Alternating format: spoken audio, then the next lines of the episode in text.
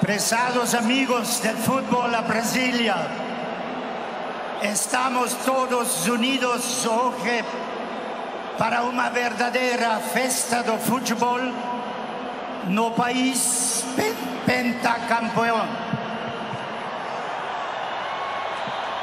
Es un gran placer, en nombre de FIFA, de dar la bienvenida y la gratitud a las autoridades brasileras lideradas por su excelencia a presidente Dilma Rousseff.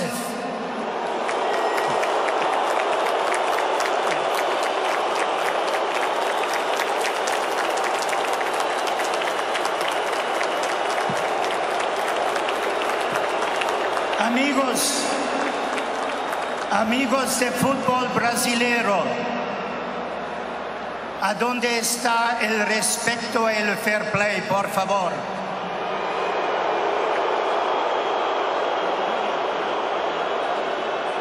Declaro oficialmente aberta a Copa das Confederações FIFA 2013.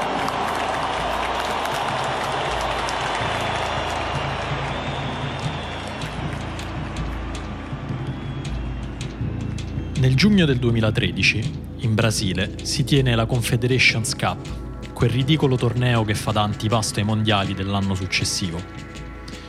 Il Brasile è appena uscito da uno dei decenni più felici della sua storia e il futuro sembra ancora roseo.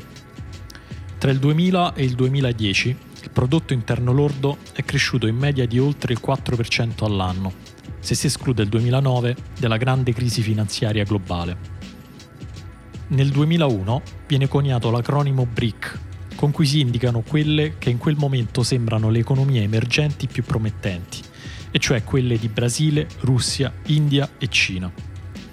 Nel 2006 i capi di governo di quegli stessi paesi si incontrano per la prima volta ufficialmente ai margini di una conferenza generale delle Nazioni Unite, con l'ambizione di competere con l'egemonia politica ed economica delle democrazie atlantiche. Nel 2009 l'Economist mette in copertina il Cristo Redentore di Rio de Janeiro, proiettato verso il cielo con il fumo di uno shuttle sotto di lui. Il titolo è Il Brasile decolla, un report speciale di 14 pagine sulla grande storia di successo dell'America Latina. È un decennio in cui migliaia e migliaia di brasiliani escono dalla povertà e in cui la cosiddetta classe media si rafforza. Lo sport è la ciliegina su questa ricca torta. C'è talmente tanta fiducia sul futuro del Brasile che tra il 2007 e il 2009 gli vengono assegnate due edizioni consecutive dei due eventi sportivi più importanti al mondo, i mondiali di calcio del 2014 e le Olimpiadi estive del 2016. Prima del Brasile, questo tipo di fiducia era stata concessa solo a altri due paesi, gli Stati Uniti e la Germania. Mondiali e Olimpiadi, insomma, saranno il momento e il luogo in cui celebrare quello che qualcuno ha chiamato il decennio brasiliano. In questo contesto, la Confederations Cup dovrebbe essere l'antipasto di queste celebrazioni, la porta d'ingresso alla festa che dovrebbe proiettare il Brasile nel futuro. Ma le cose, come avrete immaginato e come forse saprete, vanno molto diversamente dal previsto. Già dalla fine dell'estate del 2012 iniziano ad esplodere in diverse città del Brasile, come Natal e Porto Alegre, proteste di massa per l'aumento del prezzo dei biglietti dei mezzi pubblici, che è visto come la punta dell'iceberg di un'inflazione che sta erodendo sempre più a fondo il potere d'acquisto dei cittadini, così faticosamente guadagnato nel decennio precedente. La proverbiale goccia che fa traboccare il vaso arriva il 2 giugno del 2013, appena 13 giorni prima dell'inizio della Confederations Cup, quando le proteste irrompono a San Paolo, che ha alzato il prezzo del biglietto dell'autobus da 3 reais a 3 reais e 20. Il giorno della cerimonia di inaugurazione la situazione sembra già fuori controllo a Rio de Janeiro e a San Paolo la polizia utilizza proiettili di gomma contro i manifestanti e nello stadio in cui si tiene la partita tra Brasile e Giappone, che aprirà la Confederations Cup, l'atmosfera è tesissima. Sepp Blatter dagli spalti dello stadio Mané Garrincia di Brasilia non riesce a tenere a bada l'ondata di fischi che fanno da sottofondo al suo discorso e la sua voce viene spezzata diverse volte dalla tensione. Quando la parola passa poi a Dilma Rousseff, che nel 2011 è succeduta a Lula a presidente del Brasile, i fischi si trasformano in un boato. Dilma può solo limitarsi ad annunciare l'apertura della Confederations Cup, prima di lasciare il posto all'onda di fischi che invade lo stadio. In quel momento quasi nessuno fuori dal Brasile conosce il nome di Jair Messias Bolsonaro, un grigio deputato della circoscrizione di Rio de Janeiro, con un passato da militare. Io sono Dario Saltari e questa è la quattordicesima puntata di Trame, un podcast di sport e geopolitica di fenomeno, prodotto in collaborazione con Spreaker.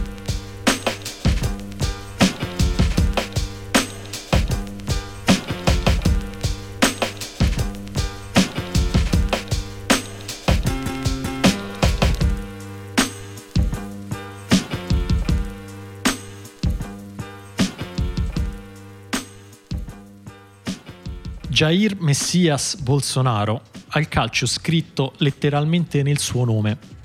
Nato a Gliserio, in provincia di San Paolo, da una famiglia di origine italiana, infatti, il suo nome è in realtà una dedica al leggendario calciatore brasiliano Jair da Rosa Pinto, nato per un'incredibile coincidenza proprio come Bolsonaro il 21 marzo. Pinto in Brasile viene generalmente associato a due ricordi, uno positivo e uno traumatico. Quello positivo è l'essere riconosciuto come uno dei giocatori che ha convinto Pelé a trasferirsi al Santos, dove hanno iniziato a giocare insieme nel 1956. Quello traumatico, invece, è l'aver preso parte al celebre Maracanazo, la dolorosissima sconfitta per 2-1 per mano dell'Uruguay alla finale dei mondiali del 1950, i primi ad essere organizzati in Brasile dove il Maracanazo è ricordato come una specie di tragedia nazionale. Lo stesso Pinto una volta ha dichiarato che si sarebbe portato dietro quella sconfitta fin dentro la tomba. Il nome di Bolsonaro, insomma, è un ponte affascinante tra la sua carriera politica e il mondo del calcio, ma non va oltre al simbolismo nello spiegare il collegamento profondo che c'è tra le due cose.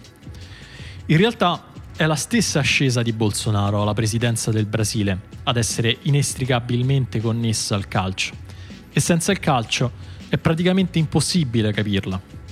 Per andare a fondo, quindi, mi sono fatto aiutare da Paolo De Muru, professore associato di semiotica e comunicazione all'Università Paulista di San Paolo, in Brasile. De Muru si è occupato negli ultimi anni del rapporto tra cultura, calcio e politica in Brasile e mi conferma che la Confederations Cup del 2013 ha rappresentato il primo passo dell'ascesa politica di Bolsonaro, anche se lui allora forse ancora non lo sapeva. In particolare mi sottolinea l'importanza della seconda partita del girone del Brasile in quella Confederations Cup contro il Messico allo stadio Castelao di Fortaleza. Questa di Brasile-Messico è molto interessante perché la Globo, che è la principale rete televisiva brasiliana, è la più potente anche in termini economici, in quell'occasione lì in cui per la prima volta, mi pare, eh, l'inno nazionale è cantato a cappella dallo stadio intero, quindi un momento diciamo molto emblematico dal punto di vista eh, della creazione di un soggetto collettivo, cioè del, di un Brasile che attraverso quel canto cantato da quei corpi lì in carne e ossa si riconosce e si manifesta in quel modo, in quel canto, in quei versi. La Globo inquadra eh, dei cartelli in quel momento lì che dicono che queste proteste o quelle proteste del momento non erano contro la nazionale ma erano contro la corruzione, alludendo quindi alla, alla corruzione del Partito Travagliatore, del PT, di Dilma, di Lula, che già iniziavano, in realtà erano in quell'epoca investigate indagate nell'ambito di un'altra inchiesta nel Mensalau. È esattamente in quei giorni che le proteste molto specifiche che avevano scosso il Brasile fino a quel momento si trasformano in qualcosa di più grande e diverso. E lì sorgono per la prima volta alcuni movimenti, diciamo, di, di destra eh, che cercano di appropriarsi un po' del discorso della narrazione di queste proteste prima molto precise e tra le altre cose si appropriano anche delle, del discorso e delle rivendicazioni di coloro che invece dal basso principalmente qui a San Paolo e a Rio, protestavano per l'impatto del, dei mondiali sul, sulle città e sulla società e, sulla, e sulla, insomma, eh, sull'economia brasiliana in generale, quindi sulla, sullo spreco dei soldi, dei soldi, pubblici per gli stadi e così via. Ecco, tutte queste proteste, anch'esse precise, contro la Coppa, contro i mondiali, eh, contro lo spreco dei soldi pubblici per gli stadi, eccetera, che erano sorte dal basso, erano, si chiamavano il Comité Popolare da Coppa, eh, sorti qui proprio nelle periferie di San Paolo, eh, di Rio de Janeiro, eccetera, che erano legati anche diciamo, a dei movimenti popolari extraparlamentari più o meno di sinistra, ma non solo, insomma, piuttosto variegati anche, eh, vengono poi appropriate da questa, da, questa, da questa, destra insorgente. Ci sono degli studi, ci sono dei, diversi autori che hanno, brasiliani che hanno scienziati politici, sociologi, eccetera, che hanno, che hanno discusso molto di, insomma, di, tutto questo negli ultimi anni. Ecco, vengono ricondotte dentro questo grande calderone, poi dove tutto si confonde. Insomma, quelle che erano proteste specifiche si trasformano in un'insofferenza generale e vaga nei confronti di Dilma Rousseff e più in generale del Partito dei Lavoratori, identificato come il principale responsabile della corruzione e dello stato di decadenza del Brasile. Quello stesso Partito dei Lavoratori che, con Lula, aveva guidato il Brasile nel decennio precedente. Nonostante ciò, fino ai mondiali del 2014, anno in cui Dilma dovrà affrontare le elezioni per un secondo mandato, le proteste non trovano una propria omogeneità narrativa e mancano così ancora di forza. Alla fine il Brasile è diretto verso i primi mondiali di casa dopo oltre 60 anni e intorno alla squadra c'è fiducia. Il Brasile ha Neymar, Thiago Silva, Marcelo, Maicon, William, Oscar. È una squadra forte, insomma. E l'anno precedente ha anche vinto la Confederations Cup in finale contro i campioni in carica della Spagna non si vedono ostacoli sulla strada che porta alla Coppa. Il Brasile raggiunge la semifinale per la prima volta dal 2002, quando effettivamente vinse i mondiali in Corea e in Giappone. Sembra tutto scritto per il trionfo finale, e invece è proprio in semifinale, dove il Brasile incontra la Germania, che succede l'impensabile. Una sola squadra in campo, l'apertura per Filip Lam, la mette ancora in mezzo Müller, la manca, Toni! Ramos 3 a 0 in 24 minuti 3 a 0 in 24 minuti. Germania spaventosa.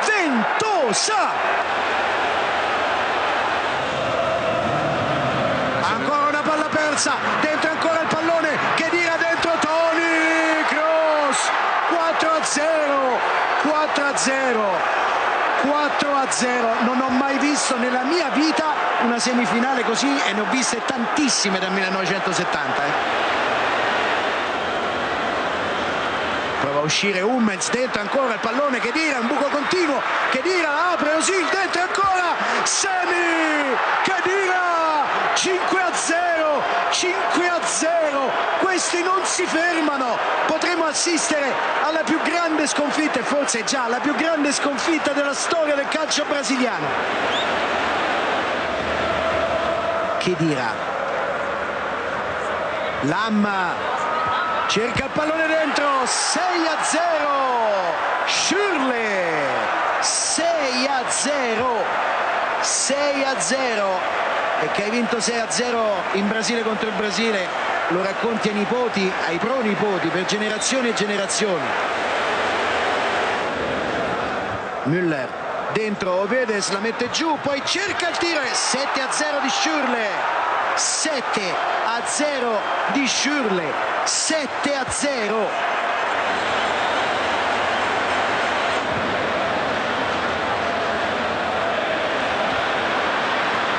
Oscar, ne arriva nessuno, Neuer, Oscar!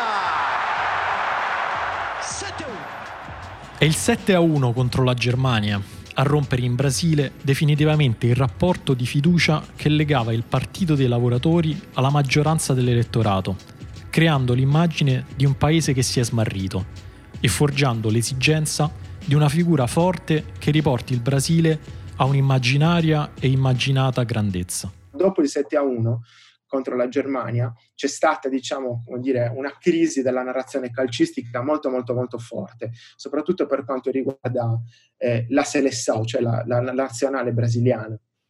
Eh, una crisi affettiva, eh, cioè dopo quella sconfitta luttuosa che dire, ha provocato questa, eh, questa crisi eh, d'affetto nei confronti della, del, della massima espressione del, del, calcio brasiliano, che poi insomma era quello che diciamo dava anche, da cui si aspettano sempre le gioie, no? diciamo così, eh, con un lutto diciamo di questo tipo, eh, quel tipo di pulsioni e quel tipo di... Eh, eh, di affetti, tensioni, eccetera, che prima la narrazione calcistica della nazionale sulla nazionale soddisfacevano in generale, vengono poi eh, tradotte o, come dire, trasportate nel campo della politica. Anche quelle più, come dire, eh, passionali e diciamo passionalmente violente, cioè eh, la polarizzazione e l'odio verso, eh, verso l'avversario ehm,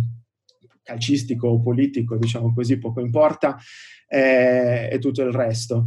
Eh, e quindi delle pratiche eh, che erano tipiche, dei discorsi che erano tipici del, del, del, discorso calcistico, della narrazione calcistica, che venivano sublimate dalla narrazione calcistica, passano a essere sublimate poi dalla narrazione politica. Per Dilma Rousseff, quel disastroso mondiale è l'inizio della fine, nonostante la sua temporanea rielezione poche settimane dopo. Di lì a poco, infatti, arriverà su di lei l'onda lunga della cosiddetta operazione Lava Jato, una max inchiesta sulla corruzione del sistema politico brasiliano, simile per magnitudo alla nostra Mani Pulite, ma con al centro la compagnia petrolifera brasiliana Petrobras. E poi le nuove enormi proteste di piazza del marzo del 2015, in cui centinaia di migliaia di brasiliani si riversano per le strade principali delle città del paese, a partire da Rio de Janeiro e San Paolo in quelle proteste che porteranno all'impeachment di Dilma e alla rimozione dal suo incarico di presidente nel 2016, il 7 a 1 contro la Germania è uno spettro evidente, visibile nelle numerose maglie della nazionale brasiliana che si vedono tra i manifestanti o nell'usanza degli oppositori del Partito dei Lavoratori che viene a diffondersi in quegli anni di coprire, se così si può dire, le apparizioni televisive di Dilma o di Lula sbattendo pentole o padelle o suonando vuvuzelas dai balconi e dalle finestre dalle proprie case. Come se l'intero paese si fosse trasformato in un enorme stadio. È il momento in cui l'uomo forte appare, convogliando questo movimento su di sé, trasformandolo in capitale politico.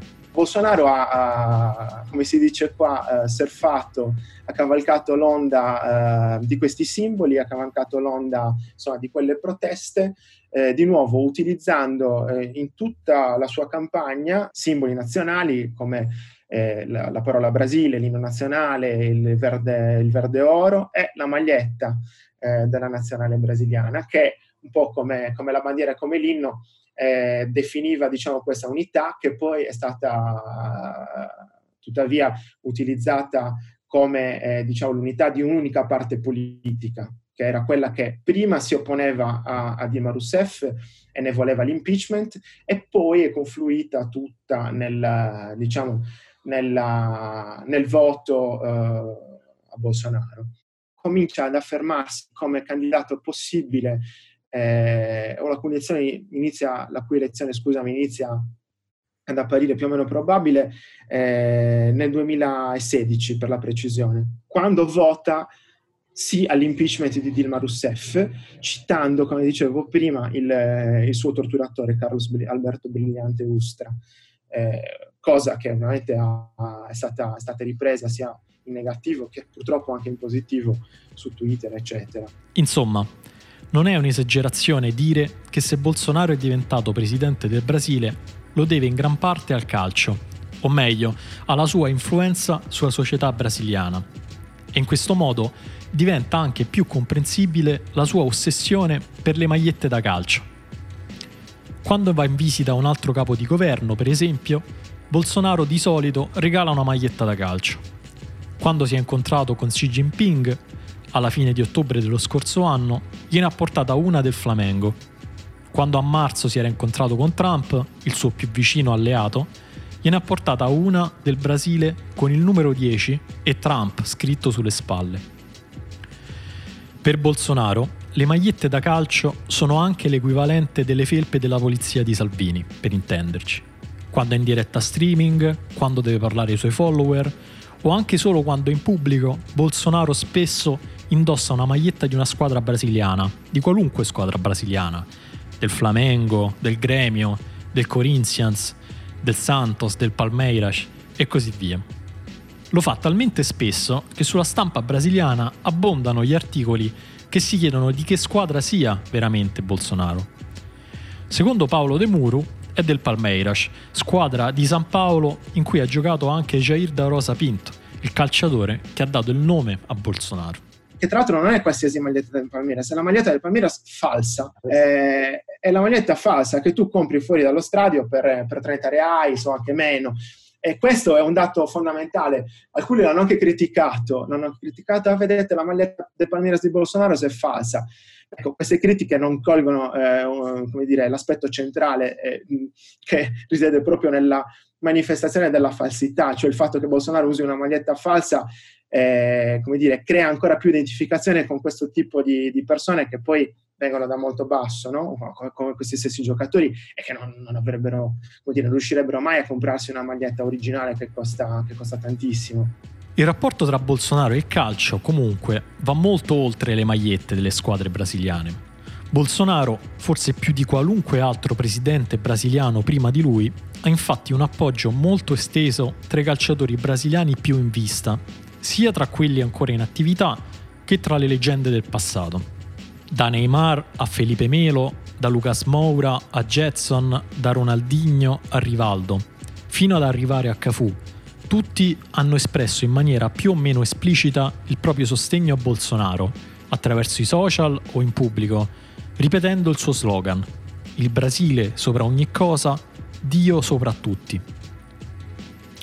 De Muro mi spiega che questo rapporto così stretto ha un anello di congiunzione preciso all'interno della società brasiliana, e cioè l'evangelicalismo. L'evangelicalismo è un universo molto variegato di sette protestanti con un'enorme influenza in America Latina e soprattutto in Brasile, dove, secondo un recente studio della IBGE, l'Istat brasiliana per intenderci, supererà il cattolicesimo per numero di fedeli intorno al 2032. Bolsonaro si è, si è convertito eh, ufficialmente apparentemente all'evangelicalismo nel, eh, nel, 2016 durante i mesi eh, dell'impeachment di Dilma Rousseff, è stato battezzato in Israele sul fiume Giordano da, da un pastore pare Pastore Veraldo, non mi ricordo più, e da quel momento in poi diciamo, ha stretto sempre più contatti più stretti con, eh, con il mondo dell'evangelicalismo. Eh, la sua candidatura è stata sostenuta da alcuni leader eh, molto molto importanti eh, del, mondo delle, del, mondo evangelico brasiliano, tra cui Edir Macedo, eh, che è il leader della Igreja Universal e tra l'altro proprietario del, del gruppo mediatico Record, eh, che possiede insomma, reti televisivi, ehm, portali, giornali, eccetera, un'azienda di telecomunicazione fondamentalmente, eh, che è la terza rete televisiva del Brasile, insomma, per, per, importanza, a cui tra l'altro lui, dopo essere stato eletto, ha concesso sempre più vantaggi. E eh, oltre a Dir Macedo, eh, a Dir Macedo scusami, ehm, un altro leader che si chiama Silas Malafaia, che è un po' il capo spirituale dell'Assemblea Gideus Vittoria in Cristo, un'altra chiesa molto importante eh, del mondo dell'evangelicalismo qui in Brasile. L'evangelicalismo ha radici molto profonde nelle classi popolari del Brasile, le stesse da cui provengono quasi tutti i calciatori, e soprattutto ha permesso a Bolsonaro di presentarsi quasi letteralmente come figura messianica, in grado di far rinascere il Brasile dalle sue macerie macerie che, nell'immaginario collettivo brasiliano, sono rappresentate principalmente dal 7 a 1 contro la Germania ai mondiali del 2014. Abbiamo detto che il primo nome di Bolsonaro, Jair, deriva da quello di un calciatore. Ma arrivati a questo punto è importante ricordare anche quale sia il suo secondo nome, e cioè Messias. Quello che state per sentire, per esempio, è Bolsonaro che parla e si commuove ad un evento di evangelici dello scorso febbraio, talmente numerosi da occupare quasi tutto lo stadio Mané Garrincia di Brasilia, che ha una capienza di quasi 73.000 posti. Lo stesso dove circa sette anni fa Dilma Rousseff aveva visto la sua carriera politica sgretolarsi alla cerimonia di inaugurazione della Confederations Cup. Melhor ainda quando esses amigos têm paz no coração. Estou aqui porque acredito no Brasil. E nós, nós estamos aqui porque acreditamos em Deus.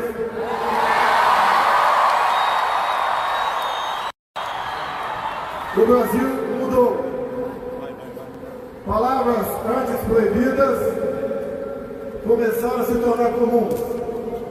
Deus, família, pátria. Somos um só povo, uma só raça. Queremos tranquilidade, queremos paz, queremos harmonia. Vocês decidiram, vocês foram o ponto de inflexão há dois anos, decidindo mudar o destino do Brasil. Devo a Deus a minha vida por ocasião das eleições. Devo a vocês a missão de dar o norte para o destino do nosso Brasil. O Estado o Estado pode ser laico, mas Jair Bolsonaro é cristão.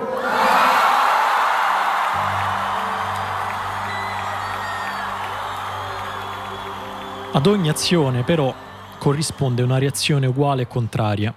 Nel caso di questa storia, questo significa che se da una parte Bolsonaro ha portato il calcio dentro la politica, il calcio come reazione è diventato sempre più il luogo dove si è manifestata l'opposizione a Bolsonaro.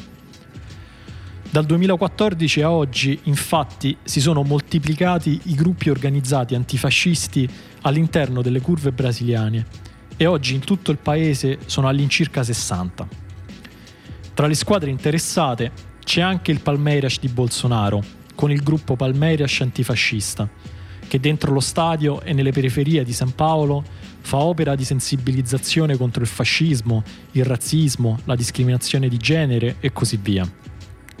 Il movimento è talmente diffuso che uno di questi gruppi, chiamato Democrazia Tricolor, è riuscito a prendersi la proprietà del suo club, il Bahia, trasformandolo in una specie di San Paoli brasiliano. Oggi il Bahia è il club più impegnato del Brasile con i calciatori coinvolti in campagne ecologiste o contro il razzismo, a favore dei diritti LGBTQ, delle terre indigene e così via. E questo senza dimenticare che non mancano diversi calciatori di spicco che hanno preso posizione contro Bolsonaro, come Dani Alves e Giurigno Pernambucano. Oggi, nel pieno della pandemia globale di coronavirus, anche in Brasile il calcio è fermo, nonostante Bolsonaro continui a dire che non sia nulla di più di un'influenza.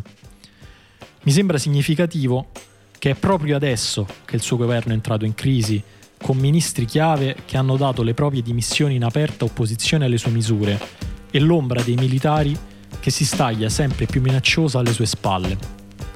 Senza il calcio, insomma, Bolsonaro sembra aver perso tutta la sua forza.